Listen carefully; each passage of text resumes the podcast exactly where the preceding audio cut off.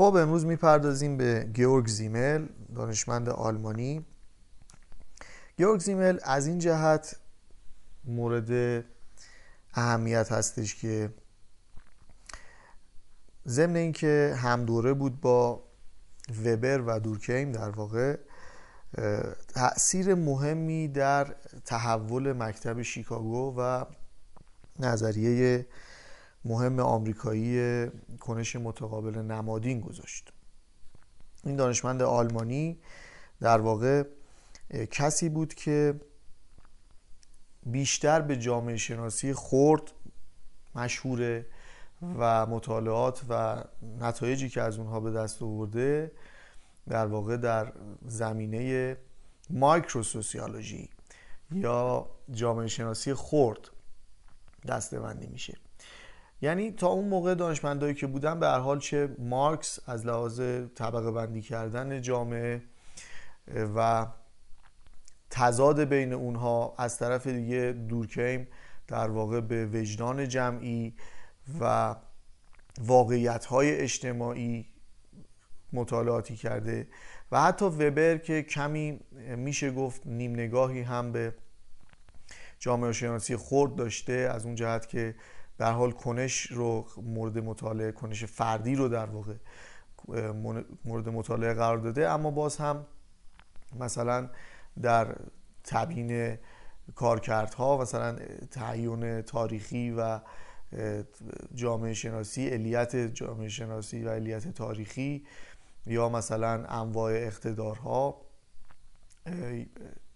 اقلانیت جمعی و اجتماعی و غیره. به هر حال باز هم اون نگاه کلینگر و نگاه در واقع مکرو یا مکرو سوسیولوژی جامعه شناسی کلان رو در نظریات وبر هم می‌بینیم. اما زیمل در واقع نوع دیگری اومد نگاه کرد که کاملا متفاوت بود با آن چیزی که تا اون موقع به نوعی در بین جامعه شناسان هم دوره خودش مرسوم بود و جامعه رو اومد از نگاه خورد و از نگاه در واقع کنش و کنش متقابل بین افراد جامعه نگاه کرد و کمتر دید کلیتری از این به ماجرا ارائه داد. در واقع می‌تونیم از اینجا شروع بکنیم که مخالفت زیمل با در واقع پوزیتیویسم و اثباتگرایی و در واقع ارگانیسم دونستن جامعه رو بررسی کنیم.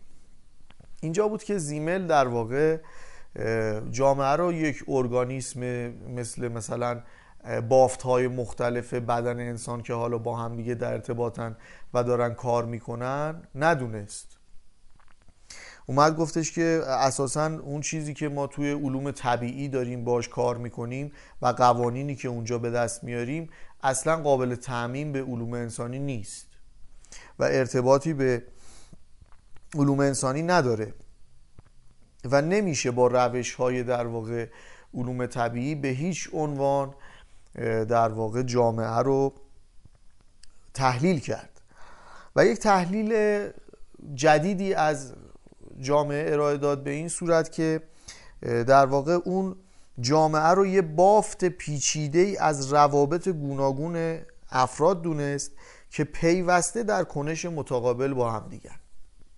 یعنی یه تصویری ما داریم که نقاط نقطه های مثلا متفاوتی در تصویر هست و تعداد زیادی خطوط بین این نقاط ترسیم شده که به عنوان مثلا یکی از نمادهای جامعه شناسی هم هست این تصویر. این در واقع همین ارتباط کنش متقابل بین افراد رو داره نشون میده.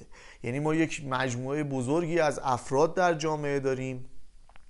که حالا اون چیزی رو که به اسم جامعه ما می‌شناسیم در واقع همین کنش متقابل مدام و پیچیده ای هستش که بین این افراد دائما در حال انجام شدنه و دائما در حال باز تولید شدن تولید شدن تغییر کردن تغییر شکل پیدا کردن اثر گرفتن از همدیگه و این گونه به شکل پیچیده این ارتباطاتی که بین افراد وجود داره در واقع همون جامعه رو تشکیل میده. که حالا جلوتر این رو بیشتر باز می‌کنیم که یعنی چی؟ یعنی مقصود اینه که یک ساختار ایستا و محکمی نیستش که حالا داره فشار فقط بر جامعه وارد می‌کنه. بلکه این کنش متقابل بین افراد جامعه هستش که در واقع این فشار رو داره ایجاد می‌کنه. به عنوانی یک ساختار جداگانه و خارج از افراد در نظر نمی‌گیره ساختارها رو و بلکه فرد در درون این ساختارها هست همونجوری که ساختارها دوباره در درون افراد هستش. بنابراین اون تصور و اون خط فکر هگل رو که در واقع در آثار مارکس هم در مارکسیست های هگلی مثلا ما در نظر می‌گیریم که تمامی ساختارها و قوانین جامعه همونجوری که در قسمت های قبلی در مورد مارکس صحبت کردیم همه اینها رو ذهنی می‌دونه. در واقع این رو هم قبول نمی‌کنه و رد می‌کنه میگونه میگه که اینجوری نیستش که ما با پدیده هایی روبرو باشیم که صرفا ذهنی هستند و در درون ذهن افراد جامعه وجود دارن و حالا می‌تونیم ما اینها رو برهم بزنیم و اینها. این رو رد می‌کنه که در واقع نظر ایدئالیست هاست در واقع. و مکتب ارگانیست ها و همون در واقع پوزیتیویسم و اثباتگرایی رو هم به نوع دیگری رد می‌کنه و اساسا غیر قابل تعمین به تمامی علوم به خصوص در علوم انسانی می‌دونه. و بنابراین پس خودش چی ارائه می‌کنه؟ گفتیم که جامعه رو بافت پیچیده ای از روابط گوناگون افراد می‌دونه که پیوسته در کنش متقابل با همدیگر مثل دولت خانواده کلان شهرها و غیره. در واقع که ساختارهای جامعه رو از لحاظ دیگر جامعه شناسان تشکیل میدن تنها تبلوری از این کنش های متقابل هستند بنابراین اجتماع و تعلقات گروهی باید موضوع اصلی پژوهشگر جامعه قرار بگیره. زیمل به جای نظریه های ایدئالیستی و ارگانیستی این مفهوم را به پیش کشید که جامعه بافتی از کنش های متقابل و الگودار است و وظیفه جامعه شناسی بررسی صورت های این نوع کنش هاست گرچه زیمل ساختارهای نهادی بزرگتر را موضوعی موضوع شایسته بررسی های جامعه شناختی می‌دانست اما بیشتر کارش را به بررسی پدیده های اختصاص داد که خود آنها را کنش متقابل اتم های جامعه خوانده بود. خب با این مقدمه ما می‌پردازیم به جامعه شناسی سوری یا فرمی. یا فرمال سوسیالوجی که خود زیمل در واقع جامعه شناسی خودش رو اینگونه نامیده بود و بیرون آمده از تفکرات زیمل هستش. برای درک بهتر در واقع می‌تونیم یک مثالی بزنیم که منظور زیمل از اون فرم یا صورت در واقع چی بوده؟ ببینید برای مثال مثلا جنگ و نزاعی که در واقع در زناشویی وجود داره مثل که مثلا درگیری هایی که در زناشویی وجود داره خب دو تا موضوع یکسره متفاوته و دو پدیده در واقع انسانی جداگانه هستش. درسته؟ اما این دو پدیده متفاوت انسانی رو که یکی جنگ هست و دیگری درگیری های زناشویی می‌تونیم با ارجاع به یک مفهوم سوری واحد درک بکنیم که در واقع صورت یا فرم نزاع هستش. و در واقع می‌تونیم های کنش متقابل یکسانی رو در تنازع نظامی و درگیری های زناشویی در هر دو اینها تشخیص بدیم. بنابراین اونجایی که ما زیمل صحبت از فرم می‌کنه در واقع فرم رو میاد از محتوا یعنی فرم رو از کانتنتس جدا می‌کنه. یعنی اون صورت پدیده رو از محتوای اون جدا می‌کنه هرچند که برای تحلیل این کار رو می‌کنه. یعنی خود زیمل معتقد بر این نیستش که صورت یک پدیده از محتواش متفاوته بلکه اینها به هم چسبیدن. اما ما برای تحلیل می‌تونیم این دو رو از هم فاصله بدیم و جدا کنیم و صورت نزاع رو در واقع از خود جنگ از پدیده در واقع درگیری های زناشویی از درگیری مثلا دو هم کلاسی در مدرسه یا در حیات مدرسه از دعوای بین یک کارمند و رئیسش اینها همه رو از هم در واقع جدا بکنیم و صورت و فرم این پدیده رو که می‌خوایم بررسی کنیم که نزاع هستش بی ارتباط یا کم ارتباط به کانتنت خودش یا محتوای خودش بدونیم و اون وقته که ما می‌تونیم کنش های متقابل مشترکی رو از دل این صورت های مورد نظر زیمل استخراج بکنیم و به این گونه یک شیوه جدید نگاه در جامعه شناسی رو مطرح کرد که حالا کنش و کنش متقابل انسان ها رو مرکز و مبدع پژوهش خودش قرار میده و در واقع صورت های پدیده ها هستش که براش اهمیت داره و محتوای اون در درجه دوم از اهمیت وجود داره. کما اینکه بعد از اینکه اون صورت اون پدیده تحلیل شد اون وقت میشه به محتوای متفاوت در واقع در, در موردهای مختلف اشاره کرد. بنابراین این فرم جایگاهی هستش که بیشتر مد نظر زیمل هست که در سنخای اجتماعی وقتی مطرح می‌کنه کاملا این رو توضیح میده. او تاکیدش بر این بود که پدیده های عینی را می‌توان از چشماندازهای گوناگون به بررسی کشید و تحلیل یک رشته صورت های اجتماعی از طریق انتظاع از محتوای گوناگون اجتماعی می‌توان در مورد زندگی اجتماعی بصیرتی به ما ببخشد که از دسترس, از دسترس آنهایی که کارشان منحصر به توصیف واقعیت های عینی است به دور می باشد از رهگذر همین تجدید از محتوای عینی اجتماعی است که ساختن نظریه اجتماعی امکان پذیر می شود به نظر زیمل صورت هایی که در واقعیت های اجتماعی پیدا می شوند یعنی فرم هایی که در واقعیت اجتماعی پیدا می شوند به هیچ روی صورت های ناب نیستند. هر پدیده شامل انواع عناصر سوری است. مثلا صورت های کنش فرمانبرداری کشمکش همکاری و غیره همه می توانند در رابطه زناشویی یا یک ساختار دیوان سالاری دخیل باشند. ببینید حالا اینجا اون فرم ها و اون صورت ها میاد در واقع مثال پیدا می‌کنه و میشه اینجا بررسیشون کرد. مثلا کنش فرمانبرداری یک فرم هست. یک صورت اجتماعی هستش.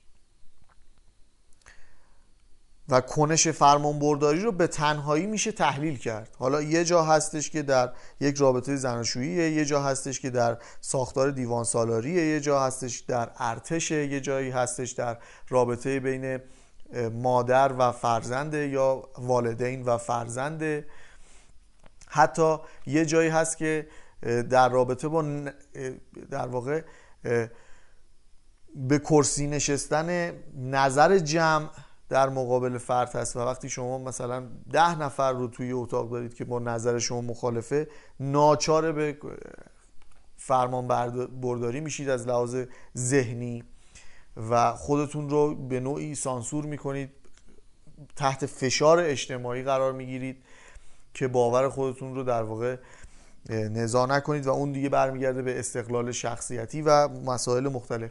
ولی ببینید یک صورت اینجا فقط ما فرم رو تحلیل می‌کنیم در جامعه شناسی زیمل و در جامعه شناسی سوری. یعنی اون صورت ماجرا برای ما اهمیت پیدا می‌کنه و بعد اون وقت می‌تونیم به کانتنت های مختلف که همین همشاگردی یا خانواده با فرزند یا صورتهای مختلف باشه اون وقت تعمیمش بدیم. یک صورت دیگه کشمکش هست یک صورت دیگه همکاری هست. خود همکاری و اون فرم همکاری رو به عنوان یک صورت اجتماعی ما می‌تونیم بررسی بکنیم و اون وقت ببینیم که مثلا بچه ها در مدرسه چگونه تمایل دارن با هم همکاری کنند در یک خانواده چگونه همکاری در دیوان سالاری چگونه همکاری در اقتصاد چگونه همکاری شکل می‌گیره در بین کارمند و کارفرما چگونه همکاری شکل می‌گیره که به یک در واقع سودی برسن و به یک در واقع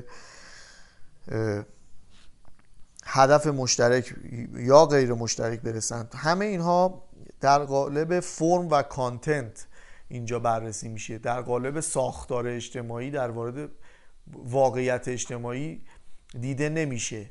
حالت ایدئالیستی نداره و حالت در واقع ارگانیسمی هم نداره. بلکه این کنش و کنش متقابل افراد هستش که اون وقت میاد تحلیل میشه و فرم ها رو از دل این کنش متقابل ها در میاریم.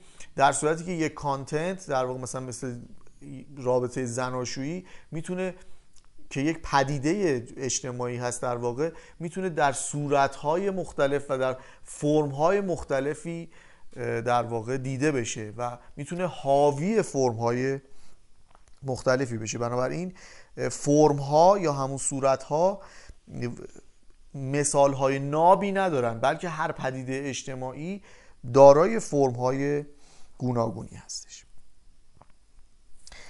اینجا هستش که در واقع سنخهای اجتماعی رو زیمل میاد کاملا توصیف می‌کنه و توصیفشون می‌کنه و اونها رو تحلیل می‌کنه. سنخ بیگانه در واقع یکی از مهمترین سنخهای اجتماعی هست که اون هم در قالب فرم هستش. یعنی فرم بیگانه. باز شما می‌تونید این رو یک مهاجری که وارد یک شهر جدید شده بررسی کنید یک سرباز جدیدی که وارد یک پادگان نظامی میشه به عنوان بیگانه است اونجا. یا یک کار شما وارد یک شرکت میشید که جدید هستید. و بیگانه به حساب میاد. یا اینکه فرض بفرمایید در یک جامعه ای که کاملا همه مسیحی کاتولیک هستن شما پروتستان اگه باشید یه گونه ای بیگانه نمود می‌کنید. بنابراین بی... اون سنخ اجتماعی هم یک فرم هست. مثل همون کشمکش مثل فرمانبرداری و اینها که یه فرم بودن. این سنخهای اجتماعی هم که زیمل معرفی می‌کنه در واقع فرم های اجتماعی هستن و صورت های اجتماعی هستن.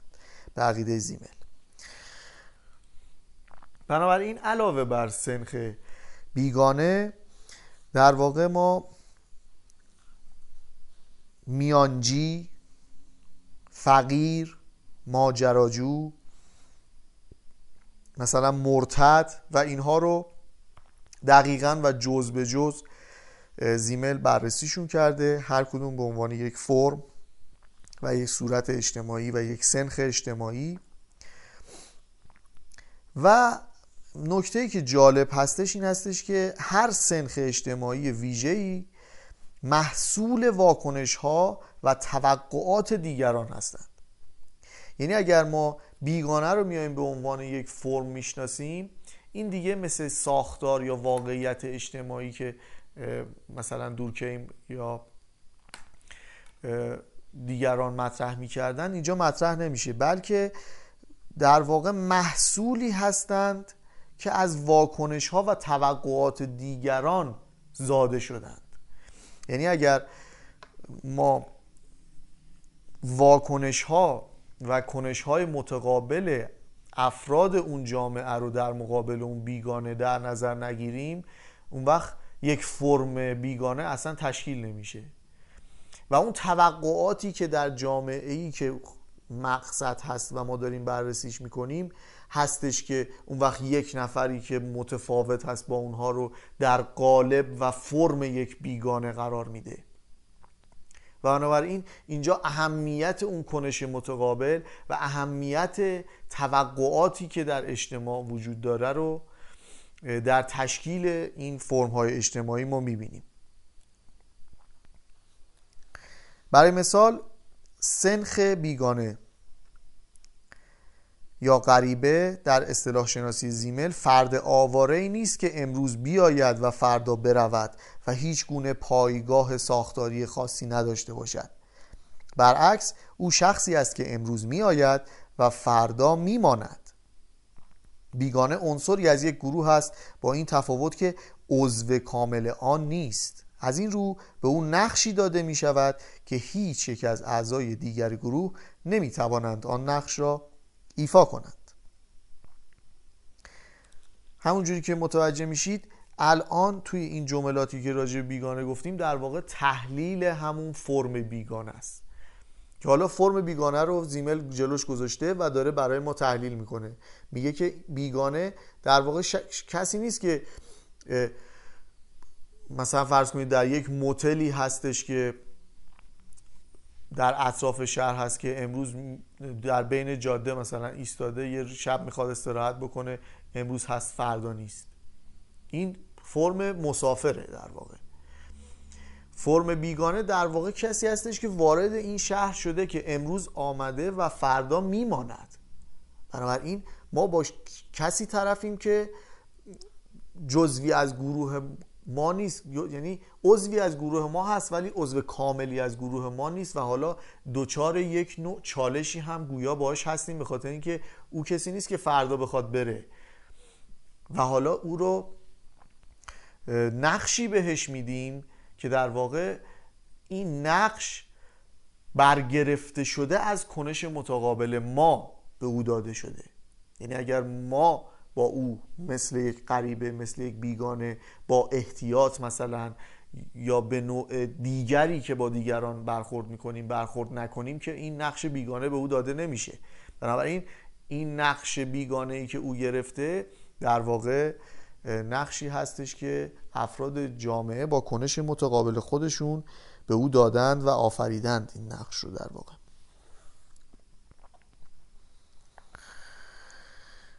از طرف دیگه وی می‌تواند بهترین میانجی در تبادل کالاها و نیز عواطف باشد و به تعهداتی که می‌توانند او را در درک فهم و ارزیابی موقعیت دچار پیش داوری سازند وابسته نیست. بیگانه بهتر از اعضای کامل گروه می‌تواند در میان دسته های متنازع گروه متنازع گروه داوری کند زیرا که او به هیچ یک از دو طرف دعوا وابستگی ندارد. زیمل نه تنها بیگانه را یک نوع یک نوع اجتماعی می‌داند بلکه طرز برخورد او را نوعی کنش متقابل می‌داند. درجه ای از غریبگی ترکیبی از دوری و نزدیکی است که در روابط اجتماعی وارد می شود که حتی خودمانی ترین روابط را شامل می شود ببینید اینجا باز یک کمی در بیگانه ما عمیقتر شدیم. به این صورت که مثلا فرض کنید که اگر در یک روستایی بین دو تا قوم مختلف یا بین دو تا مثلا بزرگ خاندان دو تا خانواده مهم اونجا سر یک زمینی دعوا بشه خیلی احتمال وجود داره که مثلا بگن این آقای دکتری که از شهر اومده اون اصلا بیاد بین ما قضاوت کنه. می‌دونید این شکل می‌گیره. و اینجا درست همون جاییه که اون وقت این فرم بیگانه رو اومده تحلیل کرده میگه که بیگانه خیلی احتمال داره که بهتر از طرف جامعه به عنوان قاضی به عنوان قضاوت کننده قبول بشه و این نقش بهش داده بشه. چرا؟ به این دلیل که خب او احتمالا احتمال قریب به یقین وابستگی کمتری به در واقع شکل ها و گروه های مختلف جامعه داره دیگه. او غریبه است تازه وارد شده اصلا احتمالی برای وابستگیش به هیچ کدوم از جناهایی که مثلا در جامعه وجود داره نیست و بنابراین می‌تونه قاضی خوبی باشه. یا اینکه خیلی احتمالش بیشتره حالا که این شما به عنوان یک غریبه وارد یک جامعه میشید یا به عنوان بیگانه وارد میشید کسی بیاد با شما اتفاقا خیلی راحتتر درد و دل بکنه خیلی خودمونیتر با شما صحبت بکنه. چرا که در ارتباط با شما در قید و بند و در گیر و دار اون قضاوت شدن اون مورد تمسخر قرار گرفتن یا اینهایی که با سایرین افراد قدیمی جامعه داره نیست. احتمالا ممکنه خیلی بهتر. مثلا شما وارد یه روستایی بشید اگه یه جوونی پیدا کنید باش مثلا بگید دور اطراف نشون بده خیلی راحتر با شما صحبت می‌کنه میگه آره بابا اینجا مثلا همه بی سوادن یا این این کارو کردن دو سال پیش مثلا اینجا رو برداشتن علکی آتیش زدن. ممکنه این رو حتی در خانواده خودش هم نتونه بگه ولی با به راحتی با شما در میون می‌ذاره چون مطمئنه که شما دچار اون گیرودارها و قید و بندهایی که از پیش در اون جامعه خودش بوده و ممکنه به پسرموش یا پسر مثلا همسایهشون یا همکلاسیش یا دیگران نتونه بگه چون اونها ممکنه با واکنش بدتری مواجه بشه. ولی شما رو به عنوان یکی که زینف نیستید توی هیچ چیزی امین می‌دونه می‌تونه راحت باتون صحبت کنه. احتمالا واسه خیلی ها هم پیش اومده. برای این فرم بیگانه رو می‌بینید اینجا داره بررسی می‌کنه. این رو قبلا ما نداشتیم. مثلا در جامعه شناسی دورکی مثلا نوع تحلیل جامعه کاملا متفاوته و در مارکس همینطور و در وبر همینطور اینهایی که تا الان بررسی کردیم. بنابراین حالا کم کم آشنا شدیم با طرز تحلیل جامعه به شیوه زیمل و صحبت هایی که تا حالا کردیم پایه و اساس در واقع مکتب کنش متقابل نمادین هستش که یکی از مکتب های بروز و در واقع مدرنتر جامعه شناسی خورد مخصوصا ماکرو سوسیولوژی هستش که در مقابل مکرو سوسیولوژی قرار می‌گیره و این هم کاربردهای خودش رو داره. یعنی اینگونه نیست که حالا بگیم این نوین قبلی ها پس اصلا قابل استناد نیستن و به درد ما نمی‌خورن. چرا؟ اتفاقا خیلی کاملا هم به درد می‌خورن و در در واقع گذراندن جامعه و در پیش بردن امور جامعه امور کلان در واقع اونجایی که از اقتصاد از سیاست از نهادهای گردن کلفت جامعه مثل آموزش پرورش مثل دین اینها صحبت می‌کنیم. مکرو سوسیولوژی بسیار کاربردی هست و کار می‌کنه. در مقابل اگر بخوایم استادی کیس بکنیم یا کیس استادی انجام بدیم و محیط های کوچیکتر رو در نظر بگیریم یا تحلیل کنیم مثلا رفتار انسان رو یا مردم شناسی بخوایم بکنیم قوم ها رو مثلا بخوایم مورد مطالعه قرار بدیم و اینها می‌تونیم در واقع از مایکرو سوسیولوژی یا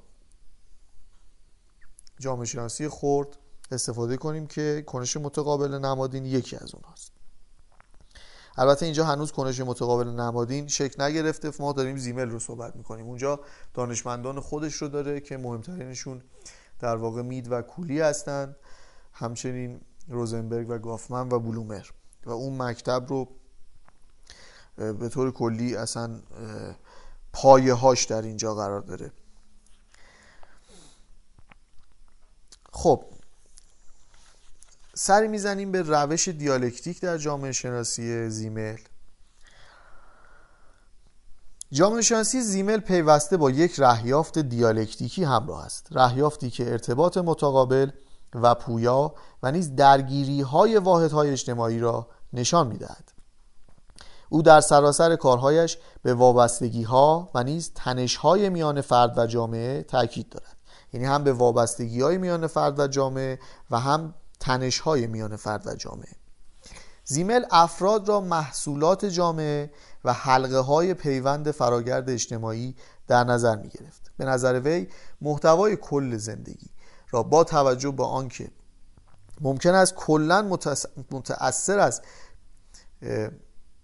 پیشینه ها و کنش های متقابل اجتماعی باشد باید از جنبه افراد و تجربه فردی نیز در نظر گرفت. یعنی همون جوری که در واقع کل زندگی متأثر از پیشینه ها و کنش های متقابل اجتماعیه. یعنی اون چیزی که به عنوان فرهنگ به ما رسیده و در واقع فشارهای اجتماعی هم به عنوان کنشهای متقابل اجتماعی بر ما مسلطه. همون جوری هم تجربه فردی در مقابل اون قرار می‌گیره و کشمکش بین فرهنگ و تجربه فردی و اون اراده فردی در واقع کل زندگی رو تشکیل میدن. و همون دیالکتیک اینجا شکل می‌گیره دیگه. یعنی اون ارتباط دو طرفه بین فرد و جامعه که هم وابستگیش رو داره نشون میده و هم تنشش رو داره نشون میده. برخلاف دورکیم که معتقد بود جامعه هم در درون فرد قرار دارد و هم در بیرون او زیمل بر این اعتقاد بود که فرد هم در درون جامعه است و هم بیرون آن. یعنی برعکس اون می‌گفت جامعه هم درون فرد قرار داره و هم در بیرون فرد قرار داره. از طرفی اون وقت زیمل میگه که نه برعکسه یعنی فرد هم در درون جامعه است هم بیرون آن. یعنی این فرده که همون واقعیت های اجتماعی رو می‌سازه و همون فرده که اتفاقا اونها رو تغییر میده. بنابراین انسان چندان نیست که بخشی از او اجتماعی شده باشد و بخشی دیگرش فردی باشه. به نظر زیمل فرد اجتماعی شده پیوسته در ارتباط دوگانه با جامعه باقی میماند. یعنی اینکه از یک سوی در جامعه عجین شده و از سوی دیگر در برابر آن می ایستد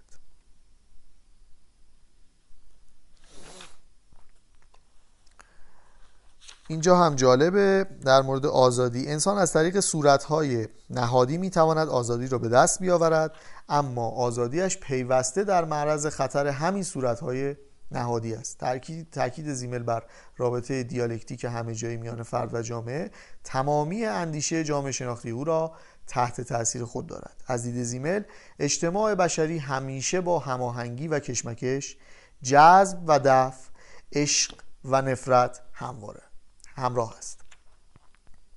یعنی اجتماع بشری همیشه همواره در دیالکتیک بین هماهنگی و کشمکش جذب و دفع و عشق و نفرت در واقع قرار داره. او یادآور شده بود که ساده انگارانه, ساده انگارانه است اگر نیروهایی را که به ستیز می انجامند منفی و نیروهای معطوف به توافق را مثبت انگاریم. برای مثال بدون دریچه های اطمینان که موجب تخلیه فشار اضافی جامعه می شوند بسیاری از روابط اجتماعی نمی توانند دوام بیاورند. اجتماع همیشه نتیجه این هر دو کنش متقابل اجتماعی است و هر دوی آنها در حقیقت عناصری مثبت هستند که به رابطه اجتماعی ساخت و دوام میبخشند. ببینید همونجوری که دورکهیم میگفتش که در واقع جرم کارکرد کارکرد مثبت برای جامعه داره و اون رو یکی از عوامل پویایی و به حرکت افتادن جامعه می‌دونست. همونجوری که جرم اگه باشه اون وقت خیلی کارکردها داره. مثلا فرض کنید اگر جرم در جامعه نبود ما با انسانهایی مواجه بودیم که اصلا اون هوشیاری و بیداری که الان دارن رو نداشتن و بسیاری از شغل ها مثلا از بین می‌رفت. میشه اینا رو تصور کرد.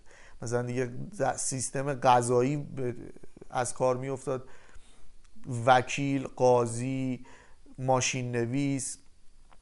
ارز کنم که ادار... کارمندان اداری که اونجا هستن رشته های دانشگاهی مثل حقوق وکالت اینا همه از بین می‌رفت. پلیس زندان.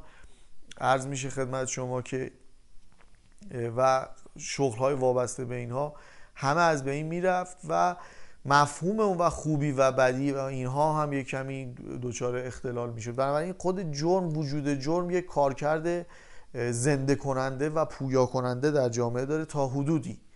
که البته موجب ضربه های سنگین و عمیق به پیکر جامعه نشه. اونجا کارکرد منفیشه. بنابراین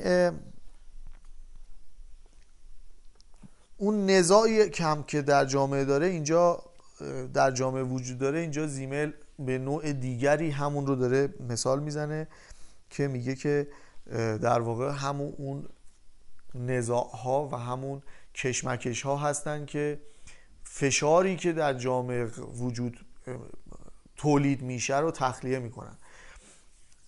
ببینید اساسا جامعه اینجوری شما یک جامعه فرهیخته ایدئال رو هم که تولید بکنید این همین این نیروی فرهیختگی شروع می‌کنه به جامعه فشار آوردن. به انواع و انواع مختلف میشه ساعتها راجبش بحث کرد. بنابراین از دل اون یهو پانکی ها در میان یهو یه نسل نوجوانی در میان که مثلا بینیشون رو در واقع سوراخ می‌کنن و نگین می‌ذارن یا مثلا لباس های خیلی رنگی و عجیب غریب میپوشن و مثلا موسیقی رپ گوش میدن. اینها در واقع همون واکنش نشون دادن به اون جو فریختگی و این گونه نیست که حالا بگیم ما به یک جامعه ایدال رسیدیم و همین تا ابد کار می‌کنه. نه. این اتفاقا یک فشاری ایجاد می‌کنه که باعث تولید اون وقت نیروی مخالف خودش میشه. حالا هر چیزی که باشه. اگر جامعه غیر فریختگی باشه اتفاقا فریختگی رو میاد تولید می‌کنه. بنابراین این به عنوان یک واقعیت وجود داره وجود خارجی داره. و همین نزاع وجود نزاع و اون در واقع دوگانگی بین افراد جامعه و اون ستیزی که با هم می‌کنن و اون کشمکش و دعوایی که با هم می‌کنن در واقع همون دریچه های اطمینانی هستش که این فشارهای تولید شده رو اجازه نمیده که در واقع منبسط بشن و جایی به صورت یک نیروی ضرب زننده به جامعه خودشون نشون بدن. بلکه از این طریق در واقع این تجمع نیروها تخلیه میشه و فشار اضافی که روی جامعه می‌خواد بیاره رو در واقع تخلیه می‌کنه. و بنابراین کارکرد داره.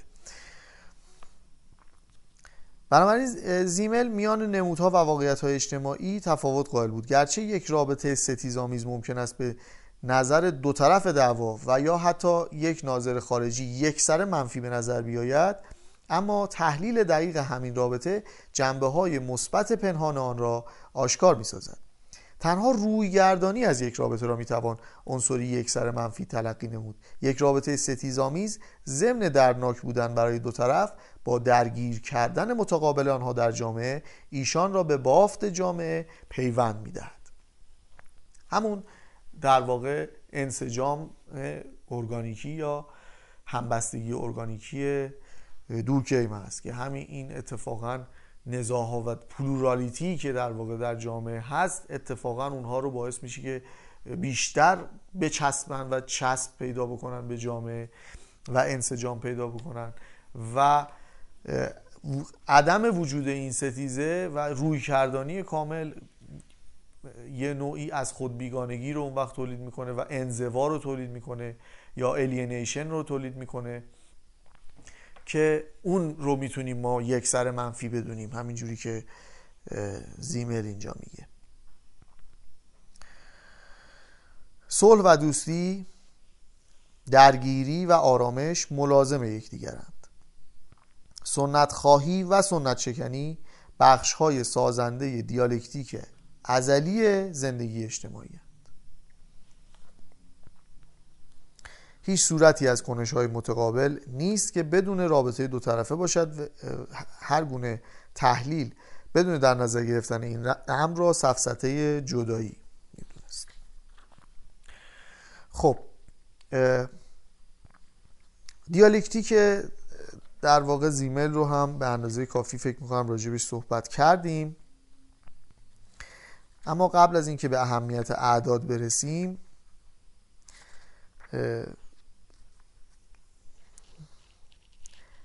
نظر زیمل درباره فرهنگ نوین رو ببینید. یه جورایی زیمل رو در واقع آغازگر پست مدرنیسم می‌دونن. پست مدرنیسم چیه؟ پست مدرنیسم در واقع می‌تونه یکی از تعاریفش این باشه که همون زدیت با دنیای مدرن و زیر سوال بردن دنیای مدرن و نقد دنیای مدرن که در واقع نقد اقلانی شدن افراطی جامعه و همه چیز تبدیل شدن به اعداد و کیف از بین رفتن کیفیت ها به نوعی یک نوع میشه گفت پست مدرنیسم رو ایجاد می‌کنه. که اون وقت دنیای مدرن رو میاد زیر سوال می‌بره و این یک زمانی اقلانی شدن و خردگرایی و اینها در واقع پایه و اساس به وجود اومدن دنیای مدرن شد.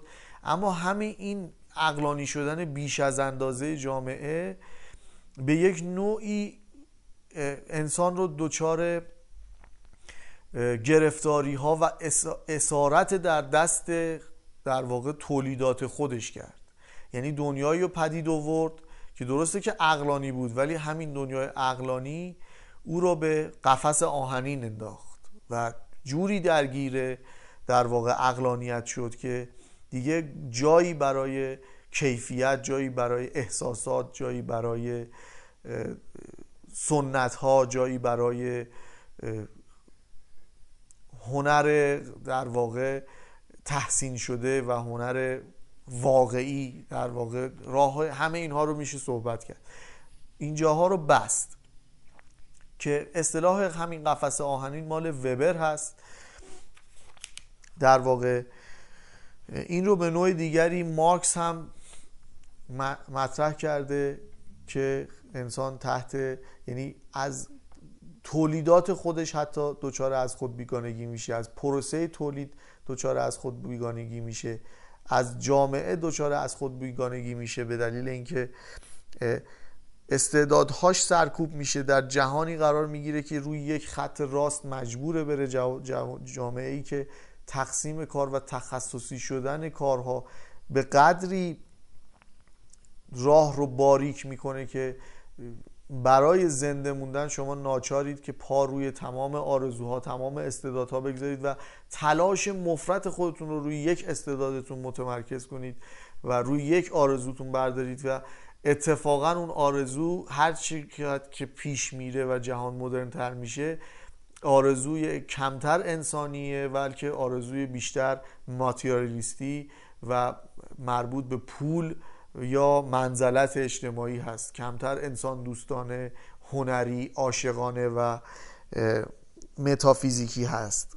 حالا هر نوع متافیزیکی می‌تونه دینی باشه می‌تونه چیزهای دیگه باشه. زیمل هم میاد در واقع در مورد این صحبت می‌کنه و همون جوری که در تمام کارهاش یک رابطه انگار دیالکتیکی و کشمکشگونه بین دو مفهوم متضاد همیشه برقرار کرده همونایی که راجبش تا اینجام صحبت کردیم.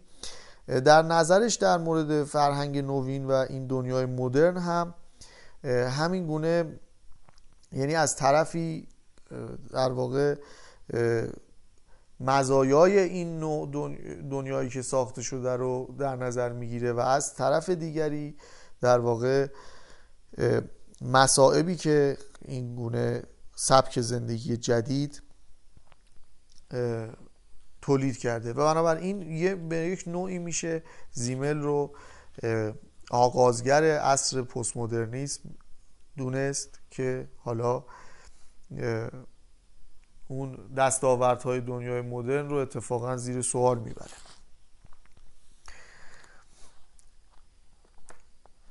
یک کمی راجع به فرهنگ ذهنی و فرهنگ عینی صحبت بکنیم که در راستای همین موضوعه ببینید مکتب شیکاگو در واقع خیلی روی شهر یعنی کلید واجه های شهر شهرنشینی معماری شهری و مهاجرت از شهرها به روستاها زندگی در کلان شهرها و اینها در واقع کار کرده. و همینطور به همیشه کنش متقابل نمادین اصلا مکتبی هستش که اون وقت خیلی تحلیل های خودش رو به درون شهر و در واقع این رابطه انسان در زندگی جدیدی که به این شکل شهرنشینی که یک اصلا پدیده مدرنی هست بررسی می‌کنه. و بنابراین این فرهنگ عینی هم همون محصولات تولید شده انسانی هستش که در درون خودش اون انرژی ها و اون القاییاتی که می‌خواد به انسان وارد بکنه رو داره. یعنی چی؟ یعنی صرف این که شما وارد اون معماری شهری بشید و زندگی خودتون رو مثلا از یک ویلایی در حاشیه شهر. در یک محیط مثلا خوش آب و هوا که رودخونه داره حیوانات هستند و حالا خونه های ویلایی هست که در کنار همدیگه هستند و همسایه ها گاهن به هم کمک می‌کنن. مثلا کسی شیر تازه گاو به اون یکی تعارف می‌کنه اون یکی مثلا گندم چیده یه بغل گندم به برای دیگری می‌بره. همین که شما فقط در این معماری زندگی بکنید. یعنی در این محیط زندگی بکنید. یا اینکه زندگیتون رو ببرید در یکی از آپارتمان های نیویورک. همین جابجایی به تنهایی می‌تونه کلیه تفکرات شما رو تحت تاثیر بذاره. کلیه زندگی شما رو جنبه های مختلف زندگی شما رو کاملا تحت تاثیر بذاره. ولو اینکه اصلا همه اون آدم هایی که در همسایگی شما هم بودن بیان توی همون آپارتمان در نیویورک زندگی کنن. می‌دونید؟ و بنابراین همون ساخته دست بشر یعنی همون شکل فرمی که به شهر داده برج ساخته خیابون کشیده حیات نذاشته مثلا برای ساختمون ها ولی بعد اون وقت یک پارک خیلی بزرگ اون وقت در میانه شهر درست کرده. این میاد یه سبک زندگی رو القا می‌کنه به افرادی که توی این شهر هستند و یه جورایی بیرونی میشه می‌دونید؟ یعنی اون ساخته دست بشر دیکته می‌کنه که تو چگونه باید زندگی بکنی. و بنابراین این فرهنگ عینی است و فرهنگ ذهنی در واقع اون بود عاقلانه انسان هست. یعنی اون بخشی که در تفکر شما وجود داره و می‌تونید مثلا این نظمی که الان وجود داره برهم بزنید یا بر ضدیتش قرار بگیرید یا اتفاقا در همکاریش قرار بگیرید یا در هارمونی خودتون رو قرار بدید با اینها در فرهنگ عینی در واقع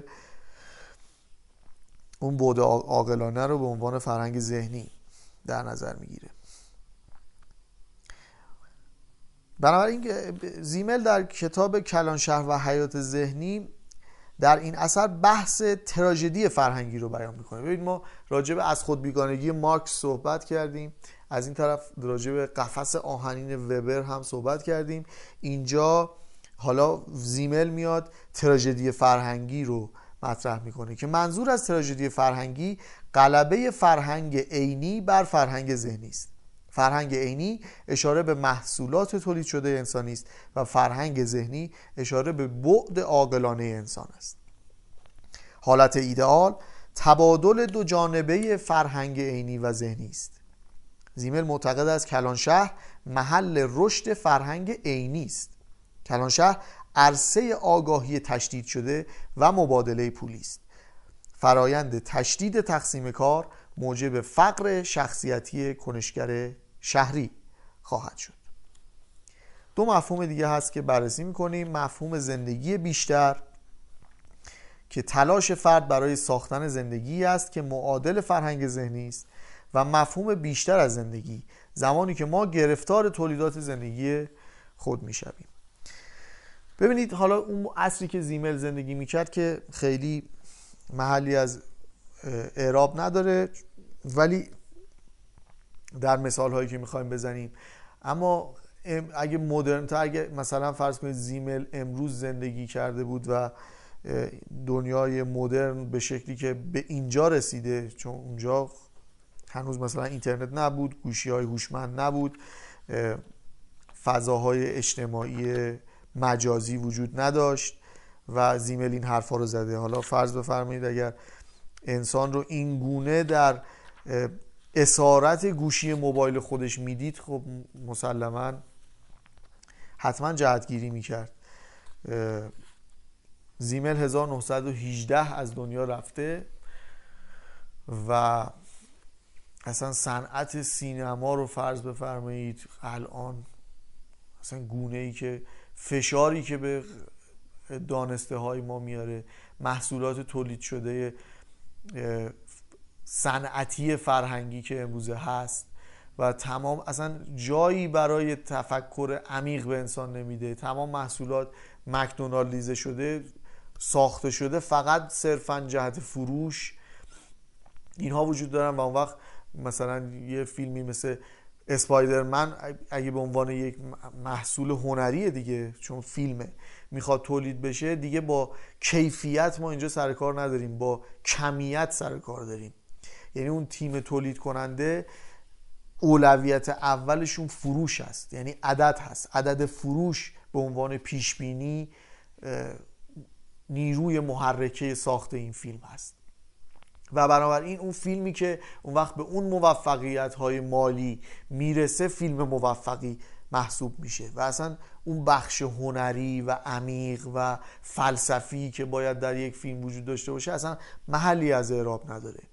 اون وقت فیلمی که اتفاقا یک فروش خوبی کرده حتی اگه به نوعی اون داشتن فلسفه رو عامل فروش خودش دونسته و اون وقت فلسفه بافی کرده در فیلم می‌دونید؟ یعنی اون فیلمی هم که توش فلسفه وجود داره بازم فلسفه بافی شده چون می‌دونسته که یک مخاطب هدفی وجود داره که فلسفه رو دوست داره. یعنی بازم نیت فروش بوده. باز هم نیت اعداد بوده نه کیفیت.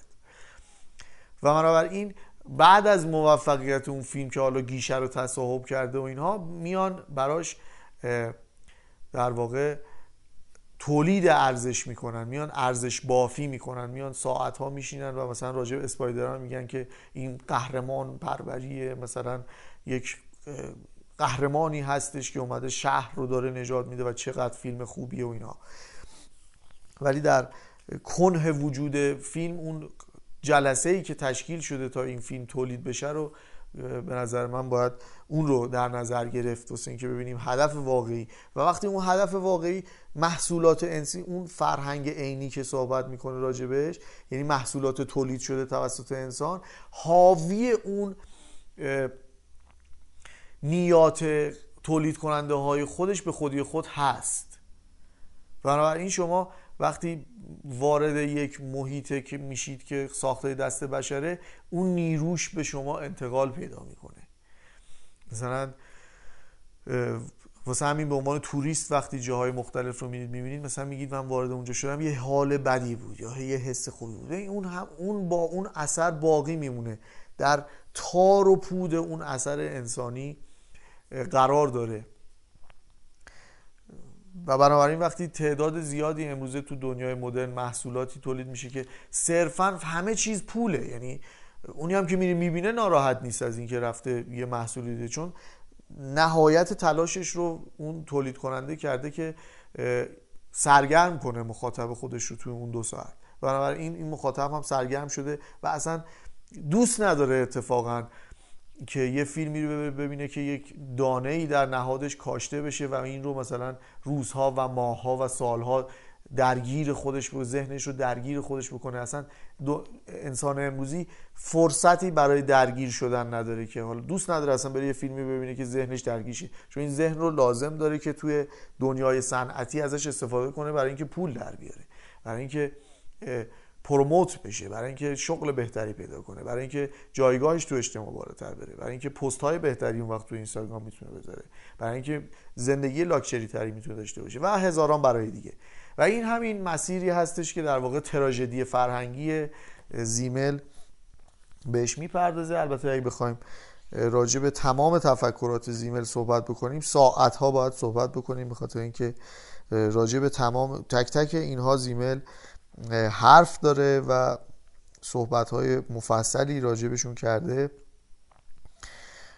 که میشه در واقع صحبت کرد که این دنیای مدرن درسته که به خود مختاری فرد کمک کرده اما همین این دنیای مدرن به نوع دیگری اومده فرد رو به اسارت خودش و تحت در واقع نیروهای خودش در ورده دیگر اثر بسیار مهمی که در اندیشه زیمل وجود داره باید راجبش حتما صحبت بشه فلسفه پول هست که در واقع نقاط مشترک فراوانی با کار مارکس داره به یه نوعی و به عنوان مثال زیمل مثلا مشکلات اقتصادی زمان خودش رو نمودی از مسائل فرهنگی می‌دید. یعنی از خود بیگانگی رو در واقع ناشی از شکاف روزافزون بین فرهنگ عینی و ذهنی می‌دونست که این دنیایی که صنعتی که درست شده با اون دنیای فرهنگ ذهنی انسان ها فاصله داره بنابراین این انسان ها رو دچار از خود بیگانگی می‌کنه.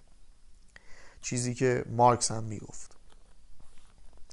البته دوست دارم توجه داشته باشیم به این مسئله که مثلا ما وقتی مارکس می‌خونیم و تهش به این نتیجه می‌رسیم که خب این کمونیسمی که مثلا مارکس در واقع تصور کرده بود راه به جایی نمی‌بره دلیل نمیشه که حالا بیایم بگیم که تمام تفکرات مارکس پس اصلا مارکس رو بذاریم کنار به درد نمی‌خورد. یا حالا چون وبر رو مثلا به نوعی دیگری قبول نمی کنیم بگیم خب وبر پس حالا هم بچسبیم به دورکیم مثلا.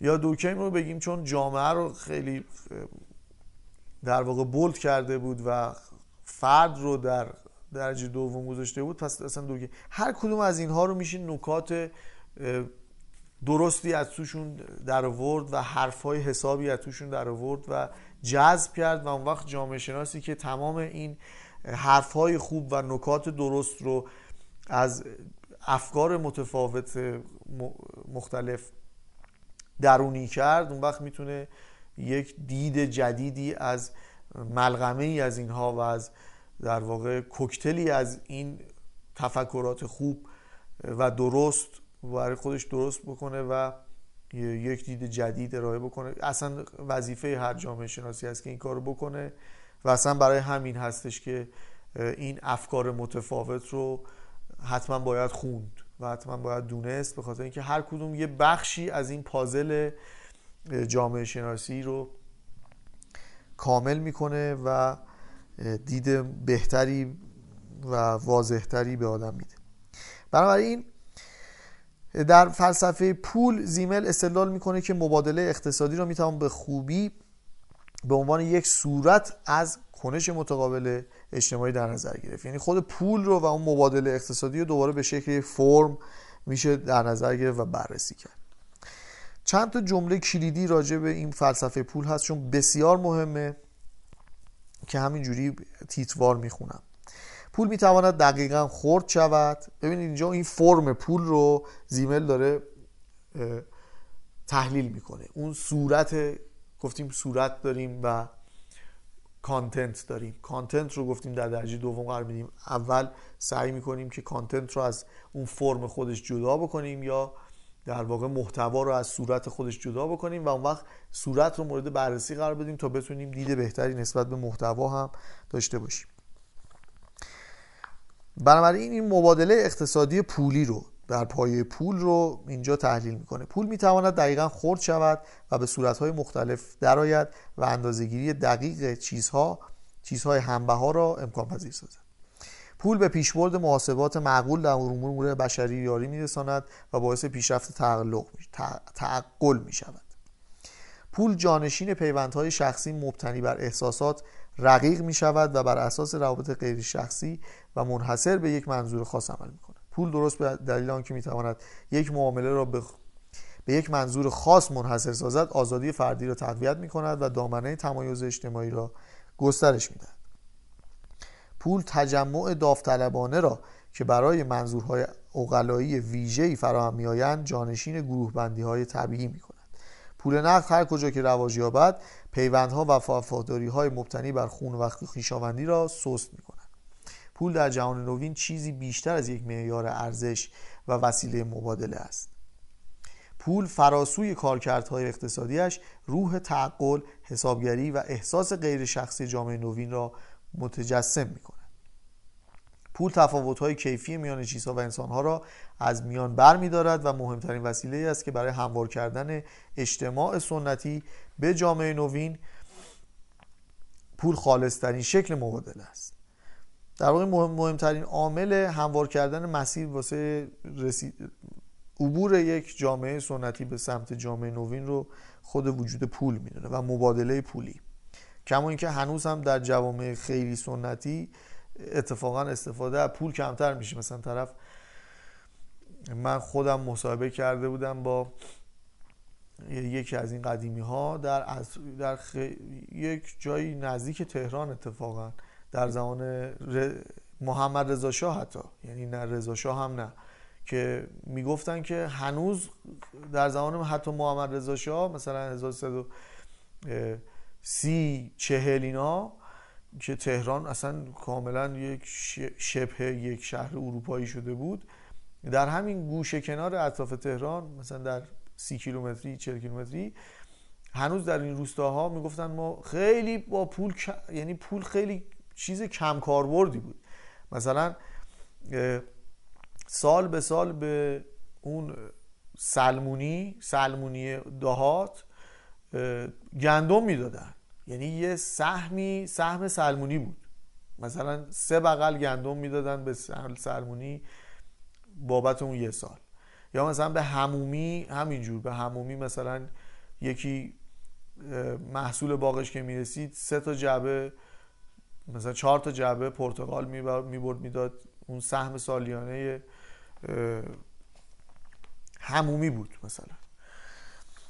و بنابراین اون مبادله که کاملا دیگه پولی میشه همون مسیری هستش که جامعه سنتی به سمت مدرن میره. پول نمونه عالی ابزاری است که خود هدف شده. پول به عنوان صورتی از مبادله یکی از ریشه های اصلی از خود بیگانگی انسان مدرن در یک ساختار اجتماعی است که تمام امور معنوی را مادی می کند پول سمبل زندگی زندگی گشته و موجب شده که با امور با هم مقایسه شوند و همه چیز جنبه نسبی پیدا کند اقتصاد پولی صداقت را از بین برده است. اقتصاد مبتنی بر پول هیچگاه پایانی ندارد و این امر قطعی است که پایه های توسعه وسیع ساختارهای اجتماعی و فرهنگ را عینیگرایی را موجب می شود اقتصاد پولی تاکید بیشتری بر کمیت دارد تا کیفیت. این خود این جمله ساعت ها میشه راجبش صحبت کرد همونجوری که راجب فیلم یه مثالش رو زدیم. اقتصاد پولی نیاز به تغییرات قابل توجهی در هنجارها و ارزشها در جامعه دارد. به خاطر اقتصاد پولی هوشمندی با ارزش ترین فرایند روحی در نظر گرفته می شود یعنی همون هوشمند بودن زبل بودن در واقع زرنگ بودن اون وقت با ارزش ترین فرایند روحی شده. مثلا افتاده حال بودن و اینها یا سخاوت داشتن و اینها در دیگه محلی از اعراب به اون صورت نداره. زیمل کاهش فردیت را در معامله پولی وقتی می‌بیند که ساختارهای مادی گسترش مییابند تاثیرات تاثیر اقتصاد پولی تمایل به کاهش ارزش بشر به سمت پول است. بخشی از گسترش فاحشهگری به خاطر رشد اقتصاد پولی است. اینجاست که در واقع ارزش بشریت به پول تقلیل پیدا کرده و این در طول چند هزار سال انجام شده. یعنی خب پول قدمتش خیلی بیشتر از دنیای مدرن هستش. و اونجایی که پول انقدر ارزش پیدا کرد که اون وقت برای به دست آوردنش میشه خیلی چیزها گذشت چرا که به محض اینکه شما به دست بیارید به سرعت به امکانات مد نظرتون رسید در صورتی که در دنیای قبل از پول برای به دست آوردن چیزی احتیاج یعنی نیازی به پولی وجود نداشت که شما به دست بیارید. اون امکانات رو باید به سختی خود فرد ایجاد می‌کرد. مثلا اگه منزلی می‌خواست باید می‌رفت چوب می‌برید میآورد گل مثلا به دیوارها میمالید و تلاش می‌کرد و اون خونه رو اون وقت به دست آورده بود. ولی پول اون وقت این معادلات رو اومد به هم زد و یکی از مثال هاشو اینجا به این گونه زیمل گسترش فاحشهگری مثال زده. وقتی پول در کل اهمیت فزاینده پیدا کند بر فرد بیشتر اثر می‌گذارد. کل ارزش چیزی وقتی زیاد می شود که ارزش اجزای فردی آن کاهش یابد. یعنی هر چیزی هر, هر چقدر که ارزش پول بزرگتر میشه ارزش اون وقت افراد کوچیکتر میشه و اون پول هستش که در واقع قبله آمال همه هست و متر همه چیز پول میشه دیگه. یعنی ذهن بشر عادت می‌کنه که بنابراین کسی که اگه پول داره آدم ارزشمندیه. همونجوری که در خیلی جاها میشه دید همه چیز به پول ختم می شود که زیمل آن را خصیصه حسابگرایی دنیای جدید می‌خواند که این هم راجبش صحبت کردیم. خب راجب هر کدوم از این دانشمندان میشه بسیار صحبت کرد. ما فقط یک در واقع گذری می‌کنیم و یک قهوهی می نوشیم در واقع با هر دانشمندی و کمی از اونها صحبت می‌کنیم. که در نوع خودشون خیلی زیبا و خیلی دلچسب هستن هر کدوم از این نگرش ها و جلو میریم. خیلی متشکرم که همراه هستید. به امید بررسی سایر دانشمندان در قسمت های آینده متشکرم.